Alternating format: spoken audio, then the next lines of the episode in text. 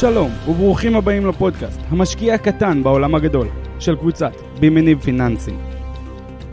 הפודקאסט שיחדד לכם את החשיבה, ייתן לכם רעיונות השקעה וייקח אתכם צעד אחד קדימה בעולם הפיננסים. יצאנו לדרך.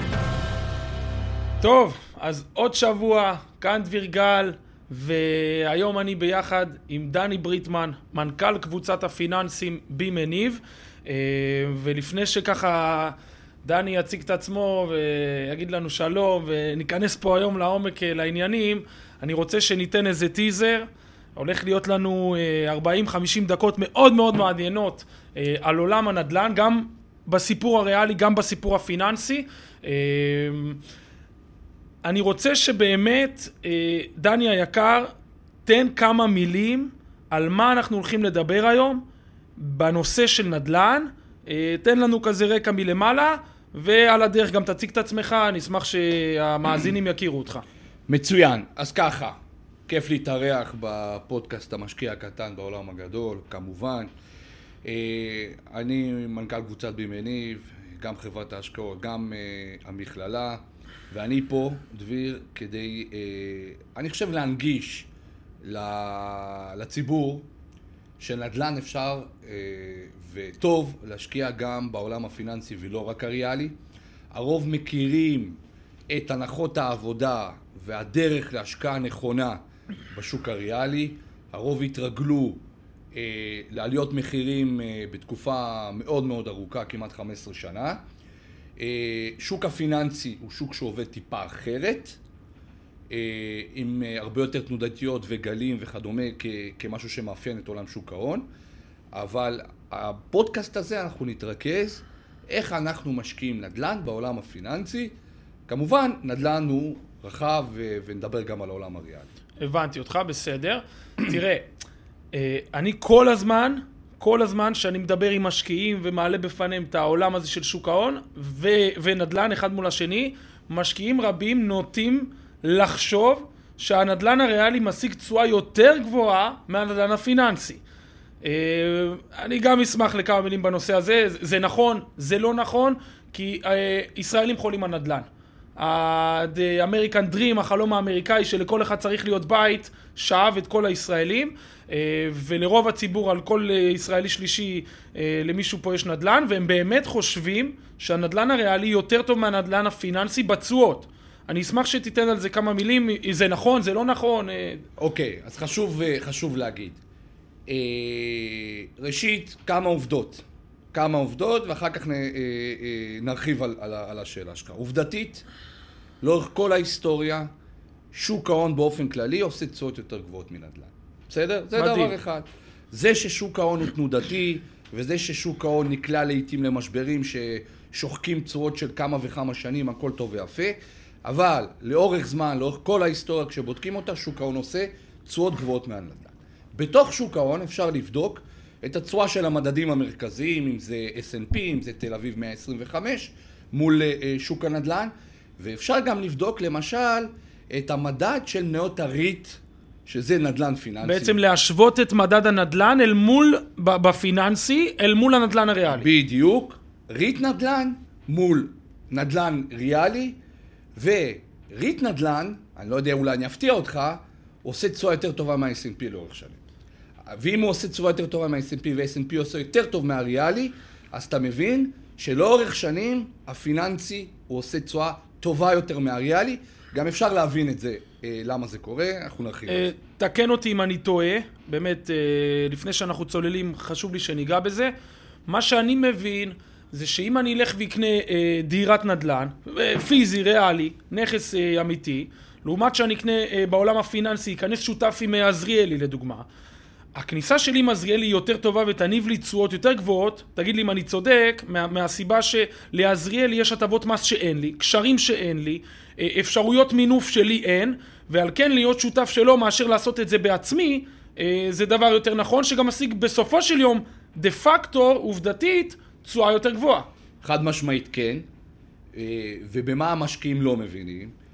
שהעניין פה שבשוק עולה, שוק שהנדל"ן הריאלי עולה בו, או, או מחירי המשרדים עולים, חברות שעוסקות בתחומים האלה, המניות שלהן עולות יותר, אבל זה פועל גם לצד השני, הן גם יורדות יותר בעיתות משבר, בשנים, או... בשנים יותר קשות. וכדומה וכדומה, ולכן הסיפור הוא שלאורך הזמן, זה עניין של זמן, זה עניין של אורך השקעה, אתה תשיג בפיננסית תשואה יותר גבוהה.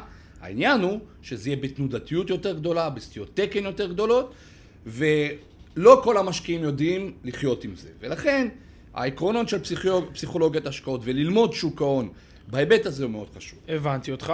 טוב, אה, בוא נצלול יותר drill down באמת למה שלשמו התכנסנו, לדבר באמת על הנדל"ן לעומק. בתור התחלה, אני אשמח שתיתן לי סקירה על עולם הנדל"ן. יש לנו עכשיו המון המון שיח, המון המון כתבות קופצות, כלכליסט, גלובס, בכל מקום אני רואה. אה, זאת אומרת, אה, כמות העסקאות במשכנתאות לעומת שנה שעברה ירד, ירדה ב-55% וכמות העסקאות החדשות ירדה ב-30% בחודש ינואר אה, לעומת ינואר אשתקד ואני כל הזמן רואה למתווכים אין עבודה, מדברים ומדברים ומדברים מה קורה דה פקטו, תן לי כזה סקירה מלמעלה לפני שאתה... אל תצלול יותר מדי לעומק כי לזה עוד נגיע. תן לי סקירה מה קורה בשוק הנדל"ן, אני אשמח מאוד. מעולה. אז ככה, אה, עובדתית צריך לציין את העובדות ולהסביר את מה שקורה. להתעלם רגע מכל מיני רעשים וכדומה ולדבר על העובדות הכלכליות. אז אה, ככה, עובדות כלכליות, הנדל"ן הולך צמוד לכלכלה. אז קודם כל בואו נראה מה קורה בכלכלה. בכלכלה אנחנו במגמה של האטה כלכלית. האטה כלכלית, ייתכן ואנחנו בפתח של מיתון, אבל זה המצב פה בישראל. אנחנו מדברים על האטה בצריכה, אנחנו מדברים על ירידה בביקוש לייצוא הישראלי, אנחנו מדברים על האטה בייצור התעשייתי, וכל זה כמובן נשען על עליית הריבית ועליית האינפלציה שאנחנו מצויים בה. פועל יוצא מזה, אנחנו רואים האטה משמעותית, ובאמת, אה, בהמשך למה שאתה אומר, אה, אה, מספרים שלו היו פה עשרות שנים בהאטה בכמות העסקאות, בנטילת משכנתאות חדשות וכיוצא בזה. אבל דה פקטו שים לב לדברים, שים לב למה שקורה. אה, מכרזי רמ"י שפורסמו בתחילת שנה, רשות מקרקעי ישראל, אה, לראשונה, אה, מזה מספר שנים, הביקוש הוא לא מלא. מתוך 13 יחידות קרקע שהיא שיווקה ליזמים, שישה ניטרו ללא, ללא ביקוש. ואנחנו לא אורגנו למצב כזה שמכרזי רמ"י לא זוכים לביקוש מלא, זה כבר אה, אה, מעיד על האטה. היה ביקוש קשיח כל השנים, נכון? נכון, היו, היה ביקוש אה, קשיח ועודף לאורך שנים, בקורונה היה לנו כמובן נפילה שאנחנו מכירים אותה, ושוב אנחנו במגמת האטה. בנוסף, לאחר מספר שנים שהדבר הזה לא קרה, נוצר מצב שיש לנו מלאי דירות, עלייה במלאי דירות וירידה בכמות עסקאות. שים לב רגע למספרים. אנחנו בירידה בשיא, בשנה שעברה הקבלנים מכרו 55 אלף יחידות אה, לחודש. המספר כרגע נחתך כמעט בחצי ל-32 אלף. יואו. עלייה במלאי כתוצאה מירידה בכמות עסקאות היא מ-45 אלף אה, שהייתה לפני מספר חודשים ל-55 אלף. אז אנחנו רואים פה שתי תופעות. אחת, אה, לא ניגשים אה, למכרזי רמ"י. אה, שתיים, עלייה במלאי דירות מול ירידה בכמות עסקאות, והנה התוצאות. לראשונה מזה שנים, אוקיי? בערך מ-2008, לא? 2008, שוב, הקורונה הייתה פה כמשהו ש, אה, שגם אה, המחירים ירדו, אבל אם אנחנו שמים את הקורונה בצד, כן, מ-2008, חמישה אחוז כבר דווח, פורסם לראשונה, ירידה במחירי הדיור של הקבלנים. אה, אנחנו כרגע לפני אה, אה, משמעויות שזה יכול להתגלגל ליד השנייה, למחירי דיור יד שנייה. מנגד, אנחנו רואים עלייה במחירי השכירות. המשקיעים רוצים לפצות על התשואה ומעלים את השכירות, והיצע הדירות להשכרה הולך ויורד, ולכן המחירים גם יורדים. זה מה שקורה, זה מה שקורה כרגע בסקירה הכלכלית ובסקירה של שוק הנדל"ן עובדתית.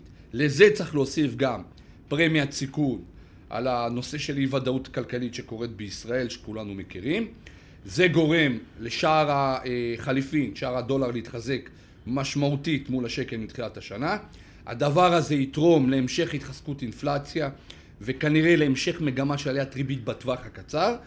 ולכן סביר שכל מה שאני אומר במגמות הם בראשית דרכם. זאת אומרת, אה, האטה בכמות עסקאות, ירידה בנטילת משכנתאות, ירידת אה, אה, מחירי הדיור, עשויה להמשיך. זה העובדות הכלכליות כרגע. הבנתי אותך. אוקיי. א' כל תודה על הסקירה, באמת, אה, זה היה מעמיק וטוב ופשוט. אה, ובאמת, אני, אני מבין שכבר חמישה אחוז דווח, ירידות. אנחנו מדברים על, אה, ממה שאני באמת אה, מכיר וקורא מה, מהנתונים, אה, דירה חדשה בממוצע ירדה ב-80 אלף שקלים. אה, המקום הכי חזק שירדו בהם הדירות זה המקום גם הכי יקר, תל אביב. אה, המשכנתה הממוצעת עלתה ב-950 שקלים לאדם בישראל, ואם הייתי, ת, תאשר את מה שאני אומר, אם הייתי תופס אותך באמצע המסדרון עכשיו, והיה לך 20 שניות אליי, והייתי אומר לך, דני, מה משפיע עכשיו על שוק הנדל"ן, מה גורם באמת לכל מה שסיפרת עכשיו לירידות, בפאנצ' ליין שורה תחתונה, זה היה עליית הריבית, זה אם היה לך 20 שניות לענות לי, זה, זה בעצם מה שהיית אומר. בעיקר. תקן אותי אם אני טועה. בעיקר, כן. בעיקר אז הירידת ריבית, אוקיי, תודה. עליית ריבית, כן. וכל זה זה טוב ויפה, אבל אנחנו רוצים כלים פרקטיים. מה עושים? פנינו לאן, איך שאומרים. אה, מה, מה, בן אדם כמוך, 20 שנה בעולם הפיננסים, אה, גם הריאלי, גם, אה, גם בעולם של השקעות, השקעות אלטרנטיביות, בהכל אתה מתעסק ממה שאני מבין. מה האסטרטגיה שלך לטווח הקצר והארוך בהתייחסות לנדלן הפיננסי והריאלי? יופי. זאת אומרת, אה, תנסה לרכז לי מה, מה פנינו לאן, מה עושים? אוקיי. אז ככה, זה אה, כרגע שאלה מאוד מאוד חשובה, שלפיה צריך לגבש אסטרטגיה. בעולם ההשקעות זה אסטרטגיה, זה תכנון וסבלנות. אז בואו נדבר על הטווח הקצר, בואו נדבר על הטווח הארוך ונדבר על ההבדלים בין הפיננסי לריאלי. ראשית, הנדלן הפיננסי ועולם ההשקעות הפיננסי, השכיר, בורסה וכיוצא בזה, הוא עולם שמקדים את הנושא הריאלי, מקדים את עצמו.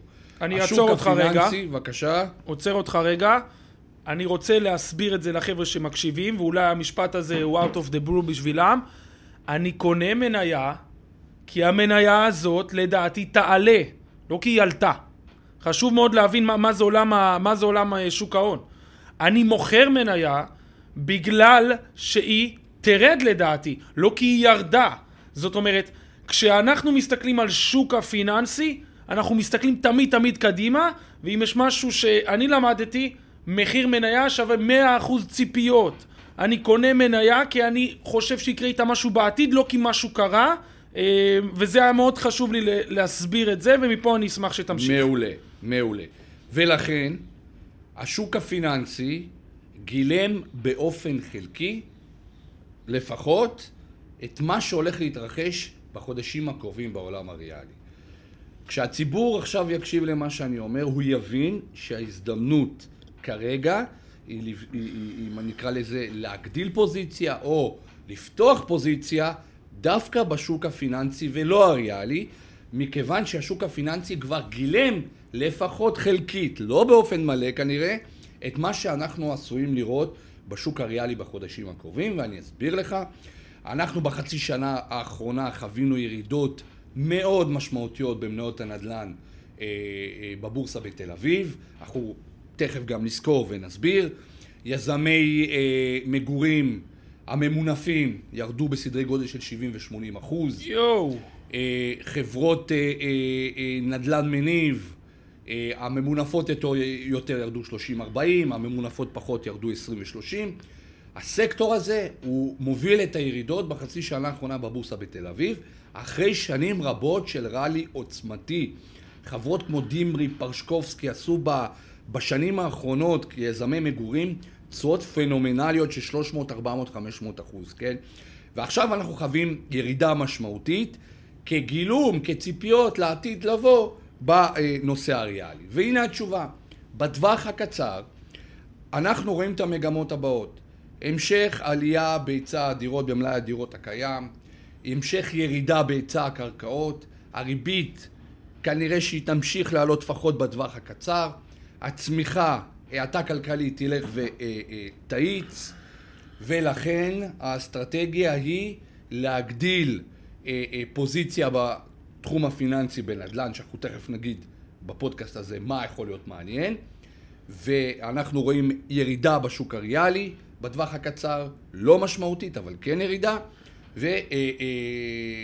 גילום לפחות חלקי בשוק הפיננסי, ולכן ההזדמנות היא להתחיל לאט לאט להיכנס לשוק הפיננסי. זה בטווח הקצר. בטווח הארוך, מה שראינו בקורונה עשוי לחזור. מה ראינו בקורונה? ראינו אה, אה, שהבנייה נעצרה, שיווק קרקעות נעצר, וחטפנו ב-21 את הבום חזרה, כשלא בנו, בום עליות המחירים עלו, כי לא היה מלאי, לא היה היצע וכיוצא בזה. סביר שהדבר הזה יכול לחזור. כמובן שזה צריך להיות בשילוב עם האטה בקצב האינפלציה והריבית כמובן. אבל לטווח הארוך, אנחנו רואים קיטון בהיצע הדירות, אה, כתוצאה מכך שלא יבנו ופחות שיווק של קרקעות. היצע הקרקעות ירד, מלאי הדירות ירד. אה, נקווה שתהיה לנו האטה באינפלציה ועצירת ריבית, ולכן הפיננסי יבצע ראלי כשהדבר הזה יקרה, ברגע שהוא יתחיל לתמחר את כל הדברים האלה, שמחירי הדיור הריאלי יעצרו, הוא יתחיל לעשות ראלי משמעותי, העליות ימשיכו שם, ובריאלי לכל הפחות הירידות יעצרו, וכנראה שלטווח הארוך עדיין אנחנו נראה עליות מחירים בישראל לטווח הארוך, שנה, שנתיים, שלוש ומעלה, כשאנחנו לוקחים בחשבון שעד 2030 בישראל אמורים להיות 12 מיליון איש, אנחנו מדינה דמוגרפית הצומחת ביותר במערב כנראה, וכולנו מבינים את זה. אה, אני שם רגע בצד האי ודאות כלכלית, לא ניכנס לזה, את כל הנושא הפוליטי, אבל אם אנחנו מנתחים כלכלית, זה האסטרטגיה, טווח קצר, לבנות פוזיציה בפיננסי, לא לגעת בריאלי, טווח ארוך, להגדיל בשניהם. את הפיננסי ולהתחיל לחשוב על הזדמנויות בריאלי, זה המצב. זאת אומרת, אה, כמו שאמרת, בנדלן הריאלי אנחנו צופים בטווח הקרוב שעליית הריבית תמשיך להשפיע, או שיהיה לנו דשדוש מחירים או אפילו מעט ירידות.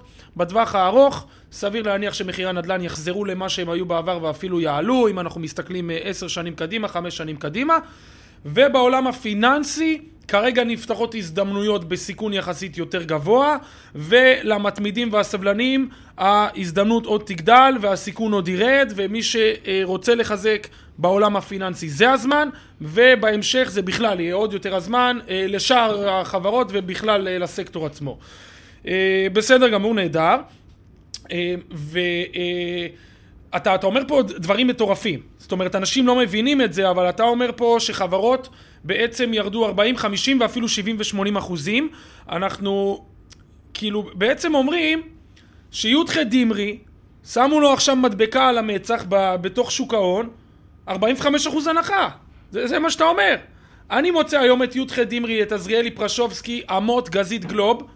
כל החברות האלה שהן בטופ של הנדל"ן הישראלי, ב-30 אחוזי הנחה לפחות, כאילו נכנסתי לחנות. מי יותר מפחות, אבל כן. וסביר להניח שחברות בסדר גודל שלהם ידעו להתאים את עצמם למצב החדש של ריבית משתנה, ובהמשך לטווח ארוך משקיע סבלני שקנה בהנחה, זה יצא לו משתלם. מה קורה לחברות שנכנסו לסחרור ויש עליהם תווית של 80 ו-70 אחוז הנחה, אני מאמין שחברות שהגיעו ל-80 ו-70 אחוז ירידות בשוק ההון, יש לזה סיבה. וזאת אומרת, יש... בוא, בוא, בוא נגיע לשאלה ש, שאני רוצה להכווין אותך.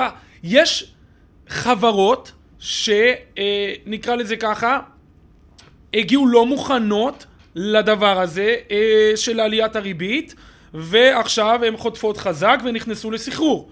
אה, מה, תן פה, תן פה התייחסות בנושא הזה, אולי תיתן אפילו דוגמה לחברה כזאת, אה, טוב, אני אשמח מאוד. טוב, בואו בוא נעשה סדר. אז ככה, אה, בניגוד לשוק הנדל"ן הריאלי, שעל פניו מאוד פשוט להבין איזה עסקה, תשואות, אה, אה, זה לא תורה גדולה מדי לבחור נכס להשקעה. שוק הפיננסי הוא קצת יותר מורכב, צריך להבין את עומק המשבר, צריך להבין מה ראוי ומה לא ראוי וכדומה. אבל בואו רגע נדבר קצת באוריינטציה ליזמים, אוריינטציה לשוק ההון, מה קרה ואיך קרה. אז העניין הוא כזה, שנת 2021 הייתה אופוריה אדירה בשווקים הפיננסיים, בדגש על נדל"ן. ציטוטים בכותרות שאומרות אין מטר פנוי בתל אביב שהוא לא מושכר, הייטק בפריחה, אתה בטח זוכר את שנת ההנפקות המטורפת ב-21, והייטק הוא גם מניע את תחום, גם. אה, אה, תחום הנדל"ן, והנדל"ן היה פה באופוריה אדירה. עכשיו שים לב, אני רוצה רגע להסביר לציבור ולהסביר אה, אה, את, את הדברים הבאים. בתחום של היזמים אין רגולציה, אוקיי? אין רגולציה ממשלתית. כמו שיש במשכנתאות של אה, משכנתאות הצריכה של הציבור, שעד 75% מינוף. היזמים יכולים לקבל מינוף גם על 90-100% מה זה מינוף? מעסקה. מינוף זאת אומרת, אתה בא ואומר, בוא, למשקיע הפשוט ביותר שמקשיב לנו עכשיו, מינוף זה אומר לקחת הלוואה. לקחת זאת אומרת, אני רוצה לקנות דירה במיליון, יש לי 300 אלף שקלים בכיס, לקחתי 700 מהבנק, לקחתי 700 אלף הלוואה, שזה נקרא מינוף. נכון. הבנק מינף אותי, נתן נכון. לי מנוף, אפשרות לקנות את הדירה, 700 אלף שקלים. נכון. אתה אומר שבעולם היזמי יש בעיה שאין רגולציה על המינוף, כלומר, אין הגבלה לכמה מינוף אפשר לקחת. אז אה, בעולם של המשכנתאות אפשר עד 75% במקסימום, בעולם של היזמות אין הגבלה, תנסה לב, קצת להרחיב. זה פועל לשתי הצדדים. ככה. אה, אה, אזרח שרוצה לקנות דירה יכול עד 75% מימון בשוק הבנקאי זה ידוע, יותר בשוק החוץ-בנקאי זה ידוע. ליזמים זה לא דירה, זה מגדל שהוא רוצה להקים או לקנות קרקע, הוא יכול לקחת 100% הלוואה. 100. 100% הלוואה הוא יכול, אין רגולציה בתחום היזמים, ומדובר על מאות מיליונים מיליארדים, כן? עכשיו תבין את הדבר הבא. בשנות גאות אופוריה זה פועל לטובתו, כי הוא עושה כסף על מינוף מלא, והוא באופוריה והוא עף קדימה. זה לא תמיד רע. כשיש אופוריה וכשיש, אה, נקרא לזה אופוריה, שווקים טובים, שווקים עולים, אה, אה, מחיר הכסף זול, ריבית נמוכה. ריבית נמוכה, זה לטובתו. אבל, מה הבעיה כשאין רגולציה? יזמים לא תמיד מבינים, ולא כולם מבינים, טעות של השקעה. טעות של קבלת החלטה, שיכולה למוטט לך 20 שנות הצלחה מעולה בעסקים, ועל טעות אחת הכל מתפורר, ואני רוצה לתת לך דוגמה, בסדר? תן לי אז, דוגמה. אז, אז הנה העניין. אז שנת 2021, אמרנו, הייתה שנת אופוריה, גם בעולם ההייטק וגם בעולם הנדל"ן. אה, ריביות נמוכות, אה, כסף זול, אה, ביקוש קשיח מאוד, גם לנדל"ן המניב וגם למגורים וכדומה, תנאים פנומנליים. אה, אני רוצה לתת לך דוגמא את חנן מור.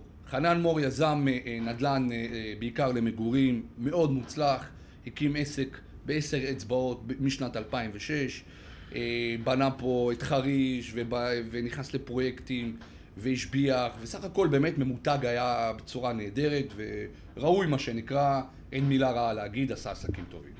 בשנת 2021 עשה טעות גדולה מאוד, שכנראה נבע מ... מ, מ, מ אני לא רוצה להגיד שחצנות או אובר אה, ביטחון, כנראה שהיה יותר מדי באופוריה באותה תקופה, ושים לב על מה שאני מדבר. הוא ניגש למכרז רשות מקרקעי ישראל על קרקע בשדה דוב, אולי הקרקע המבוקשת ביותר בעקבות הפינוי של שדה התעופה. אה, הוא בסופו של דבר זכה במכרז בסכום מטורף של 1.5 מיליארד שקל, שמשקף פי שבע ממחיר המינימום, אה, ופי שתיים ממתחרים אחרים. את רוב העסקה הזאת הוא לקח הלוואה מבנק דיסקונט, בפריים פלוס אחד, זאת אומרת הלוואה של יותר ממיליארד. הלוואה תקופה- שצמודה בעצם לתנודות הריבית, זה מה שאתה אומר פה בפריים, יפה. פלוס אחד, אוקיי, תמשיך. יפה, הלוואה משתנה, בריבית משתנה, צמודה שאם הריבית משתנה למטה או למעלה, הריבית שלו גם תעלה על, יפה. על מיליארד וחצי על, שקל. יפה, אוקיי. כאשר נקודת המוצא באותה תקופה, אני קצת הפריים- מרגיש לאן אתה הולך. הפריים היה 2.6, והריבית הבסיס הייתה 1.1 באותה תקופה. והיום אנחנו אה, אה, מגיעים לעולמות של פריים 6 ו-5 ו-7 ו-8, ומה קרה? סערה מושלמת. למה סערה מושלמת? כי בסדר גודל של מיליארד שקל ומעלה, בתנודות של 5-6 אחוזים עלייה בריבית, מדובר בהחזרים דרמטיים אה, שהוא צריך עכשיו להחזיר. זה עשרות מיליונים, לא? יותר מזה. אוקיי. אוקיי? הוצאות מימון שמכבידות עליו, הרבה יותר מזה. מנגד, הביקוש יורד, אה, אה, אין מכירות, כמו שאנחנו מדברים, ונקלענו פה לסערה מושלמת, שכרגע זה המהות, זה שורש העניין של הפודקאסט הזה, שאני רוצה להעביר לציבור, בנושא של השקעות פיננסיות בנדל"ן. המשבר כרגע עוסק בבעיית תזרים זומנים. בעיית תזרים זומנים לחברות, ומי שהגיע ממונף, עשוי לפשוט רגל. שים לב מה אני אומר, כי אם הדבר הזה לא ייפתר והמכירות לא יחזרו, תזרים המזומנים וההכבדה של שוק המימון הולך לפגוע פה בלא מעט יזמים, ולכן זה דוגמה ל-20 שנות עסקים מצוינות, החלטה אחת קשה עם שילוב של סערה מושלמת, והגענו למצב שהמניה שלו ירדה 70-80 אחוז, תשואות אג"ח היו כבר באזורים של 15 אחוז, והוא אה, על כרי תח- אה, תרנגולת לשרוד את המשבר הזה בכלל, הוא כרגע מנסה לממש נכסים כדי אה, זה. זה, כן. אה, שוב, נגיד ונאמר, איש עסקים רלוונטי, אה, אה, שכנראה לקח החלטה לא נכונה, זה המצב. אה, אנחנו מובילים לכך שבהמשך הפודקאסט אנחנו נדבר על מי ראוי להשקעה ומי לא, אבל זה אזורים ספקולטיביים שאני לא ממליץ כרגע להיכנס אליהם אה, להשקעות, כי בעיית תזרים מזומנים היא הבעיה של המשבר הקרוב. זאת אומרת, גם לפה בוא נלך לשורה התחתונה של דבריך. אם הגיעה חברה ל, אה, ל, לנקודה הנוכחית שהריבית היא בשישה אחוזים, ולקחה המון המון המון הלוואות, כלומר, שהיה את הדוגמה שאני קונה דירה במיליון שקלים, אני בא עם 300 ולוקח 700, אז ככל שלקחתי יותר כסף מהבנק והגעתי לנקודה הזאת שריבית עולה, אז אני במצב יותר קשה. כלומר, אם לקחתי 600 אלף שקלים מהבנק, או 800 אלף שקלים, אה, ואז העלו לי את הריבית, אז אם לקחתי 800 אלף שקלים, כנראה שהמצב שלי יותר קשה, יותר בעייתי. פה הדוגמה עליי זה 800 אלף שקלים. בעולמות של חנן מור ושאר החברות כמו דימרי ועזריאלי לדוגמה, אנחנו מדברים על 80 מיליון אה, ויותר. אז אה, אנחנו גם מבינים לאן זה הולך. אם לישראלי הממוצע, המשכנתה הממוצעת עלתה ב-900 שקלים, כמה עלו ההחזרי ריבית והחזרי הלוואות של החברות הגדולות. אתה אה, כל הזמן מדבר פה על זה שאנחנו בפודקאסט נדבר על חברות שכבר ראויות להשקעה עכשיו. אה, ואני לא יודע על מה אתה מתבסס או על איזה חברות אתה בכלל מדבר, ואני אשמח שתיתן לי תשובה שמתחלקת לשתיים. א' כל, אה, על מה צריך להתבסס כדי להחליט שיש חברה שהיא ראויה כרגע להשקעה בעולם הפיננסים? הרי דיברנו בהתחלה שכרגע בעולם הריאלי אנחנו עדיין לא רוצים לגעת בנדל"ן, אלא רק בעולם הפיננסי. איפה ההזדמנות כרגע בעולם הפיננסי, בחברות שיש להן הנחה על המצח, הדוגמה שנתתי מקודם, איפה יש הזדמנות? זה אחד. ומנגד אני רוצה שתגיד לי במקביל, מה- למה יש הזדמנות? זאת אומרת, על מה אתה מתבסס שאתה אומר לי יש הזדמנות? אה, כי מה שירד לא בהכרח יעלה, בסדר? אה, אתן פה איזה אנקדוטה. באלף, אה, אני חושב, אל, אה, ב- ב- לקראת שנות האלפיים זה היה, או שנות התשעים, אני לא סגור על השנה, הדולר העיראקי אה, התמוטט באיזה 95 אחוזים. דינר, ה- כן, ה- הדינר, כן, ו- והיה סיפור שבארצות הברית ובישראל כולם קפצו, בוא נקנה דולר עיראקי, בטוח עיראק שהיא מדינה עם המון נפט, והיא מדינה חזקה, היא תתאושש, ואמריקה תהפוך אותה לדמוקרטיה, והיא תתאושש, וכשהיא תתאושש, בטח הדינר העיראקי יתאושש, הוא ירד 95 אחוזים, תבדוק אותו היום, הוא באותו מחיר עד היום, זאת אומרת, מה שירד לא בהכרח יעלה, וחברות שיש היום בעולם הפיננסי של נדל"ן, עם מחירי הנחה על המצח, לא בהכרח יעלו, אתה טוען שיש כאלה שכן, שיצלחו את המשבר הזה, וההזדמנות דווקא אצלם. תגיד לי מי אלה, ותגיד לי מה הסיבה שאתה חושב אה, באמת שהם יצליחו לש- לשרוד את המשבר הזה ולצאת מהסחרור הזה. טוב, אז מי כמוך יודע שאני חסיד גדול של הגישה הפונדמנטלית בקבלת החלטות השקעה בשוק ההון. אני לא טוען שהגישה הטכנית או ניתוח הגרפים אין בה ערך, ודאי שיש, אה, אה, אבל הגישה הפונדמנטלית היא הגישה שמוכיחה את עצמה לאורך שנים אה, בהיבט ניהול סיכונים חכם. הפונדמנטל, אני קוטע אותך רגע, הגישה פונדמנטלית, למי שלא יודע, זה אומר הגישה שמתבססת על הביצועים הפיננסיים של החברה. אני לא מסתכל האם החברה עלתה או ירדה ועל פי זה מקבל החלטה האם היא תעלה או תרד מעתה והלאה, אלא אני רוצה לראות כמה היא הרוויחה החברה, כמה היא הכניסה השנה, האם היא נכנסה לחוזים נוספים עם ממשלות או מדינות או חברות, האם אה, ההון העצמי שלה והרווחים שהיא מייצרת על ההון העצמי שלה גברו מ, אה, לעומת השנה שעברה, זה הגישה הפונדמנטלית, זה הגישה שמסתכלת על מה דה פקטו החברה עושה, וכשאני רואה את זה, אז אני יכול לקבל החלטות. מצוין. ולכן, כשאנחנו ניכנס ונבדוק אה, אה, את המניות שראויות כבר עכשיו להשקעה בשוק הנדל"ן הפיננסי בישראל, ההיבט הטכני לא ייתן לנו כלום כרגע, אלא רק ניתוח פונדמנטלי עומק סינון וקבלת החלטה. כאשר האם היא ירדה 70 או 80 או 50 או 40, יש משקל, אבל אני כרגע מתרכז בדבר הבא, והנה התזה שבניתי אותה. ככה, אה, בשוק הנדל"ן הישראלי, אה, בבורסה יש 104 חברות ציבוריות עם אוריינטציה לנדל"ן, שעם כמה סקטורים שונים, גם המניב, גם המגורים, אה, מרלוגים ועוד ועוד ועוד תחומים. יש שונות מאוד גדולה בין החברות, בין חברות ששוות, עזריאלי הגדולה שבהן, מעל 20 מיליארד שקל, לחברות קטנות יותר כמו 200 ו-300 מיליון וכדומה. עכשיו ככה, כאשר אני מקבל החלטה, אני בודק קודם כל שתי דברים מרכזיים. אחד, אה, אה, מהו, מהם הנתונים הכלכליים ומה מהות המשבר. אז אמרתי, מהות המשבר כרגע היא בעיית תזרים, שמשולבת בהאטה כלכלית, אינפלציה, ריבית, דיברנו על זה. ואני הלכתי והפעלתי שלושה מנגנוני סינון מתוך 104 חברות, כדי לבדוק מי החברות שיוכלו לשרוד משבר פיננסי ובעיית תזרימים. הרי הציבור יודע, וכולנו מבינים, שאנחנו בתנאי ודאות בעולם ההשקעות. אנחנו לא יודעים מה אורך המשבר ועד איפה הוא יכול להגיע, אולי הוא ייפטר, אולי לא, אולי אנחנו נלך... כולנו חכמים בדיעבד, בואו נגיד את האמת, אבל קדימה אנחנו עוסקים באי ודאות. ולכן, אני באתי ואמרתי, בואו נסנן את המאה וארבע חברות לחברות... איזה 104 חברות? מה זאת אומרת 104 חברות? 104 חברות נדל"ן שנסחרות בישראל. אוקיי, אז יש בבורסה בתל אביב 104, 104 חברות, אה, חברות נדל"ן. נכון. אוקיי. נסנן אותן, נבדוק מי החברות הכי חזקות מאזנית כדי לשרוד משבר פיננסי, לבדוק בדיקות נוספות של טיב הנכסים, פיזור נכסים, תמחור וכיוצא בזה, ונבחן השקעה כבר עכשיו. קדימה, בוא, בוא, בוא נעבור סינון סינון. אז בואו נפרוט. אז לקחנו את ה-104 חברות. אה, לפני שעשינו סינון אה, מיקרו, עשיתי סינון מקרו. מה זה אומר? סיננתי את חברות ההחזקה, כמו נורסטאר שמחזיקה בגזית גלוב וכדומה, כי זה חברות שמחזיקות חברות בנות, והם אה, בשביל... המודל העסקי שלהם בנוי לרוב על העלאת דיבידנדים כלפי מעלה. אנחנו לא בתקופה של דיבידנדים, אז הן לא ראויות להשקעה, לא משנה מה, סיננתי אותן.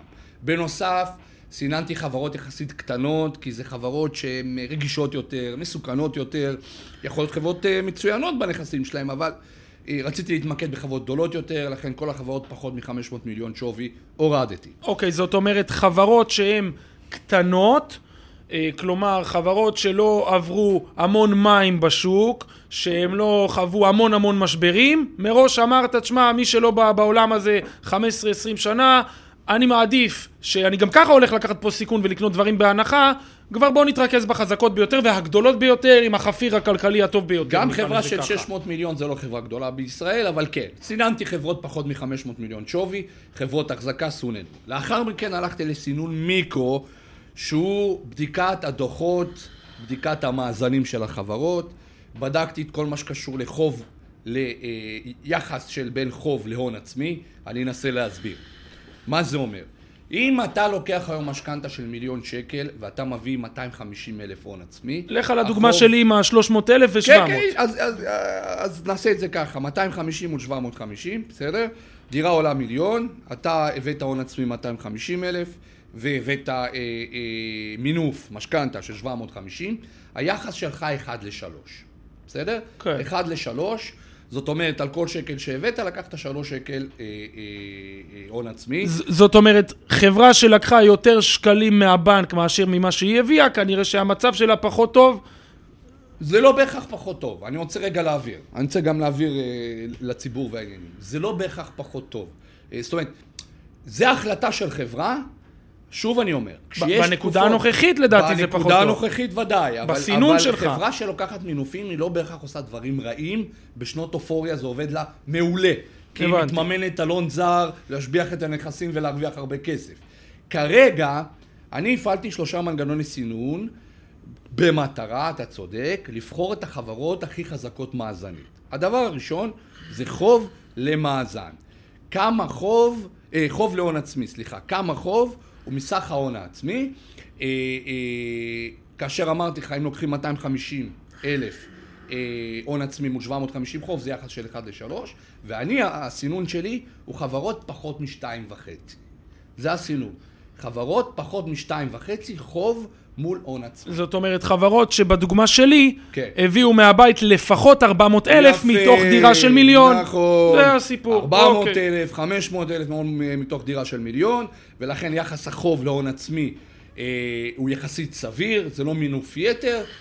הפעלתי את המנגנון הזה, סיננתי בערך 20-30 חברות שלא עומדות ברף הזה, ופסלתי השקעה בהן, לא משנה מי הם ולא משנה מה הם, והמשכתי הלאה. הסינון הבא הוא הון עצמי למאזן. הון עצמי למאזן, אני אסביר. הון עצמי בודק את הכסף האמיתי של חברה, נכסים פחות התחייבויות, הכסף האמיתי, מתוך המאזן שלה, מתוך כל שווי הנכסים שלה, הון עצמי למאזן. זאת אומרת, אם יש לי אה, כחברה אה, מאזן של מיליארד שקל, וההון העצמי מאזן שלי... זה גם מה ששלי וגם מה שאני חייב, זה מאזן הכל ביחד. שווי הנכסים הכולל של חברה. כן, אוקיי? בדיוק. עם עם ההלוואות שהיא לקחה, שהן לא באמת שלה והכל. זאת אומרת, שווי הנכסים. שווי הנכסים של חברה, ועל זה אנחנו בודקים את ההון העצמי של חברה, אנחנו מחלקים הון עצמי במאזן, אה, והנקודת צינון שלי היא כזאת, אה, אני רוצה לבדוק חברות שהן מעל 0.3, זאת אומרת שיחס ההון עצמי למאזן הוא יותר מ-30 אחוז.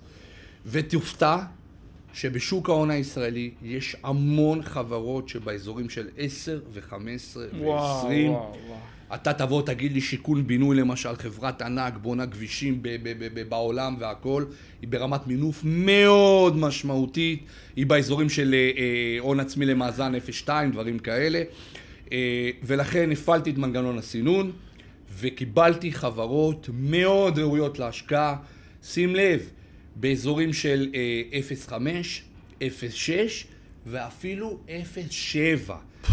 תחשוב על חברה שמגיעה למשבר הזה ב-0.7, זאת אומרת מכל מלאי המאזן של ה-70% זה הון עצמי, זה חברה שתשרוד את המשבר, מדהים. אה, ויותר מזה, אם היא חכמה, ובאפט היא יכולה לקחת את הכסף הזה שיש לה ולנצל ולנצל אותו. הזדמנויות, זה באפט לימד אותנו, כולנו גדלנו על באפט שבא ואמר כש...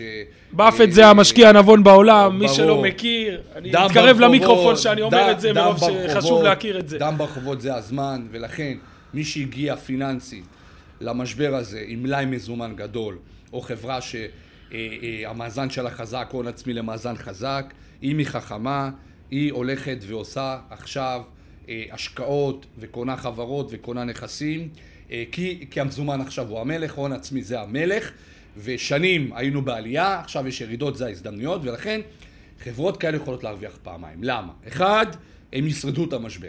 שתיים, הן יכולות לצאת נשכרות מהמשבר בכך שהם יחזקו את, ה, את המלאי הנכסים שלהם, אה, נכסים אסטרטגיים וכיוצא בזה. ואחרי שהפעלתי את המנגנון וסיימתי אותו, אה, חוב להון עצמי, הון עצמי למאזן, ועוד דבר אחד שלא אמרתי, ברשותך, תשואות אג"ח. עוד דבר מאוד מאוד חשוב. רגע, לפני שאתה נכנס כן. לתשואות אג"ח, אז אני כזה אעשה סיכום.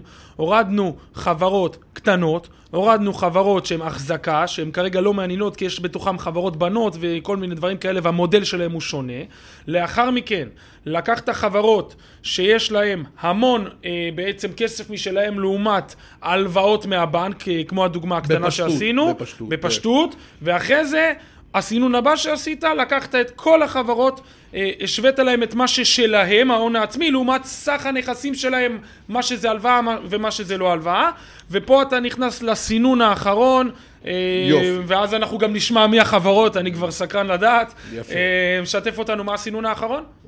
ככה, לפני שאני אגיד מה הסינון האחרון, אני רוצה רגע להסביר דברים שאולי הציבור לא מכיר, לא מבין, וחשוב שיכיר בעולם הפיננסי להבין את הדברים הבאים. בפשטות. אם אה, ארצות לך, הברית לא הייתה מכניסה את היד לכיס בשנה, בשנת הקורונה, יד לכיס אני אומר, הגדלת המאזן של הפד, הדפסות וכיוצא בזה, היינו בקטסטרופה עד... הדפסות של כסף. הדפסות של כסף עד עצם היום הזה, והרבה מהחברות שאתה מכיר לא היו שורדות את המשבר. מה שהיא עשתה, אה, וזה מה שאושש את שוק ההון והעסק רץ, חוץ מריבית אפס כמובן והגדלת מאזן, הגדלת המאזן, דרכו היא קנתה אגרות חוב חברות של כל החברות בעצם הגדולות, שלא יכלו לשרוד את המשבר אם לא הייתה עושה. אני אסביר. חברות אה, אה, קרוזים וחברות צריכה ותעופה, חברות שנעצרו ויש הוצאות. צריך להבין את הדבר הבא, ברגע שתשואת האג"ח עולה מעל 8%, אי אפשר למחזר חוב. ואתה בעצם נקלע למצוקה תזרימית. חברה שלא יכולה למחזר חוב, הולכת בדרך הבטוחה לחדלות פירעון. מה זה מחזור חוב?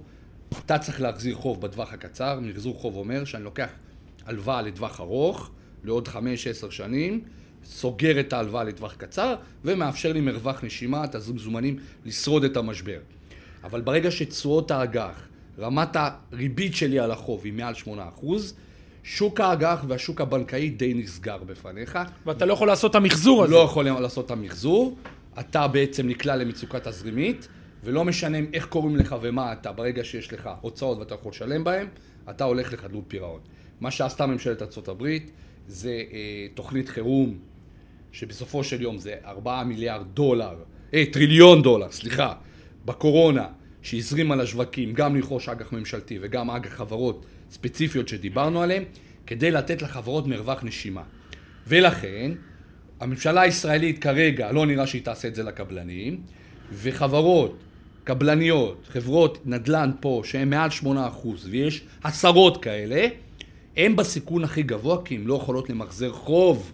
ביניהם חנן מור, ישראל קנדה, יזמים, לא מעט חברות. ולכן מבחינתי, גם אם הן ראויות להשקעה וישרדו משבר, ההשקעה היא בסיכון גבוה, זאת אומרת, החברות שהתשואת ריבית שלהן שהן צריכות להחזיר היא מעל 8%, זה היה הסינון השלישי שלך. נכון, נכון. והאחרון, אנחנו מגיעים באמת לפאנצ' ליין של הפודקאסט הזה, אה, בעצם עשית סינון אחרון, מי שהחוב שלה, היא צריכה להחזיר יותר מ-8% ריבית, אני לא רוצה לגעת בסיכון בה היא גבוה כרגע, נכון. ואני לוקח אה, צעד אחורה, מסנן את עצמי עוד יותר.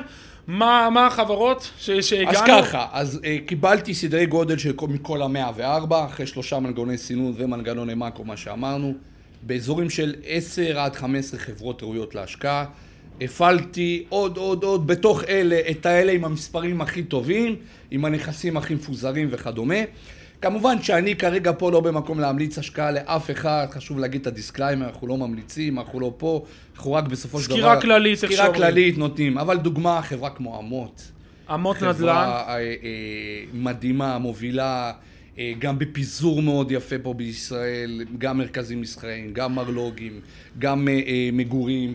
אה, זאת חברה עם מאזנים מעולים יחסית של אזורים של 0.5 הון עצמי למאזן. אה, יחסים תזרים עם תמחור טוב, מכפילים טובים, איירפורט סיטי זו דוגמה, אה, וילאר, מאזנית מאוד חזקה, היא חברה קצת שונה בנוף שעוסקת גם במרלוגים ובעוד אה, כל מיני פעולות נדל"ן. אצלה למשל בולט מספר מדהים של באזורים של 0.6, 0.7 הון עצמי למאזן, שזה מספר וואו. מאוד מאוד גבוה. כמובן גם הגדולות, עזריאלי ומיליסרון וריט אחת, יש עוד כל מיני חברות שהן מעניינות. צריך להבין, אלו חברות שישרדו את המשבר, הן חזקות מאזנית, הן ירדו בין 20 ל-30 ל-40 מפחות מיותר. עוד חברה אה, שבולטת בתחום היזמות למגורים, האחים דוניץ, היא להערכתי בין החברות בתחום היזמות למגורים בהקשר ל, אה, אה, למאזן שלהם בין החזקות. וזה חברות שאני חושב שלהתחיל לבנות פוזיציה זה נכון וחכם לאורך זמן. כל אחד כמובן שיקח את הייעוץ וישקיע מה שהוא חושב, אנחנו סך הכל רק נותנים את המידע. ואני לא נכנס פה לספיקולציות מיותרות וכדומה, אלא אני מנצל מה שאמרת, חברות בהנחה, אבל ב title פונדמנטלי, לוגי, הגיוני. אה, אה, דבר נוסף, אני חייב לשתף אותך. עשינו וובינר למשקיעים שלנו גם אה, בנושא הזה, ועלתה שאלה שכל הזמן עולה מהציבור. רגע, רגע, רגע, אבל, אבל אולי נמתין, אולי נמתין. אה, תשמע, איך אני עכשיו אכנס לחברה בנדל"ן מניב כשהמצב הוא כזה גרוע ו... ו... ואי ודאות כלכלית וירידת מחירים? אולי נמתין, אולי נמתין להתייצבות ואז נפתח את הפוזיציה. זאת השאלה, וזה הסיפור המרכזי, שאני חושב שאיתו צריך... אנחנו מסכמים. אנחנו נסכם. אז רגע לפני שאתה נותן את המסר למשקיעים, שבזה אני רוצה בדיוק. שאנחנו גם נסיים ו- ונסכם. אני רק רוצה שבואו נגיד שורה תחתונה, ארבעת החברות שאתה אה, בעצם סיננת והגעת להם במספרים הכי טובים, זה אמות, תקן אותי אם אני זוכר נכון מה שאמרת, אמות, אה, דוניץ, האחים דוניץ, וילר ואיירפורט סיטי, אה, וממה שאני מכיר, אמות היא החברה גם אה, שנמצאת בתל אביב 35, החברה עם השווי הכי גדול, עם, אה, עם הכי הרבה עסקאות ביום. אה, אני צודק, זה, זה הנדל"ן. הארבע, אה, בסדר. ועכשיו אני רוצה, ובזה נסכם את הפודקאסט המדהים הזה, אני מודה לך המון מידע והמון ערך, זה באמת היה מדהים, נהניתי מכל רגע לדבר איתך. בוא, בוא נסכם, מה המסר שלך, דני, בתור אחד ש-20 שנה בתחום, עשה את כל המחקר הזה, המסר שלך למשקיעים ב- ב- לקראת אה, שוק הנדל"ן בעולם הפיננסי. שהמשקיע הממוצע לא יקבל צלצול שעון אה, מעורר בבוקר ויגיד לו, אדוני, כנס לבורסה, עסק נרגע. כשהוא יקבל את זה, וכל הציפורים יצייצו, והשמש זורחת, והעסק נרגע, זה כבר לא רלוונטי להשקעה. זה הטעות שחוזרת כל הזמן. משקיעים מחפשים ודאות, וכשהכול טוב ונגמור הבעיות הכלכליות, ואז הם נכנסים להשקעה. ואז אנחנו חוזרים לסייקל הידוע. נכנסים להשקעה בסוף, יוצאים מההשקעה בשיא הזה. לכן, לבנות פוזיציה צריך אל תוך הסכנה, אל תוך המיתון. כשהכי מפחיד, עושים כסף בהשקעות. זה עבד בכל הסייקלים של, ה, של, ה, של ההיסטוריה. עכשיו רגע, אני כבר אומר, משקיע לטווח קצר, זה לא המקרה פה. שלא ייכנס, זה לא הסיפור, זה לא מעניין. זה לא מעניין בכלל. ההשקעה פה היא לגיטימית למשחק של חודשים, שנים. כאשר אתה לא יודע מתי תעבור לרווח. לכן אפשר לבנות אסטרטגיית מיצוע, אפשר לקנות ולהחזיק, אבל להתחיל זה עכשיו. עוד חודש, עוד שבועיים, לא כשכל המצב יתייצב, זה יהיה כבר מאוחר מדי. וזה המסר למשקיעים. משקיעים בפחד, משקיעים במיתון, משקיעים כשמפחיד. בשוק ההון כך עושים כסף, וכאשר הכל טוב והכל ירוק, והגענו סוף סוף לצמיחה הכי טובה, כולם באופוריה, כנראה שזה הזמן לקרות. דני בריטמן, מנכ"ל קבוצת בימני פיננסים, תודה לך. נהניתי מכל רגע. תודה אה, רבה. המאזינים היקרים, מי שנשאר איתנו עד עכשיו, אני מודה לכם שהייתם איתנו עד עכשיו. מעריכים מאוד, וניפגש בפעם הבאה. שיהיה לנו בהצלחה. תודה, דני. תודה, תודה, בשמחה. תודה שהאזנתם לפודקאסט, המשקיע הקטן בעולם הגדול. הסקירות והניתוחים הנאמרים בפודקאסט אינם המלצה לפעולה בניירות ערך או בנכס פיננסי כזה או אחר. כלל הרעיונות ההשקעה העולים בפודקאסט הזה הם להעשרת הידע הכללי שלכם בלבד. מקווים שנהניתם, ונתראה בפרק הבא.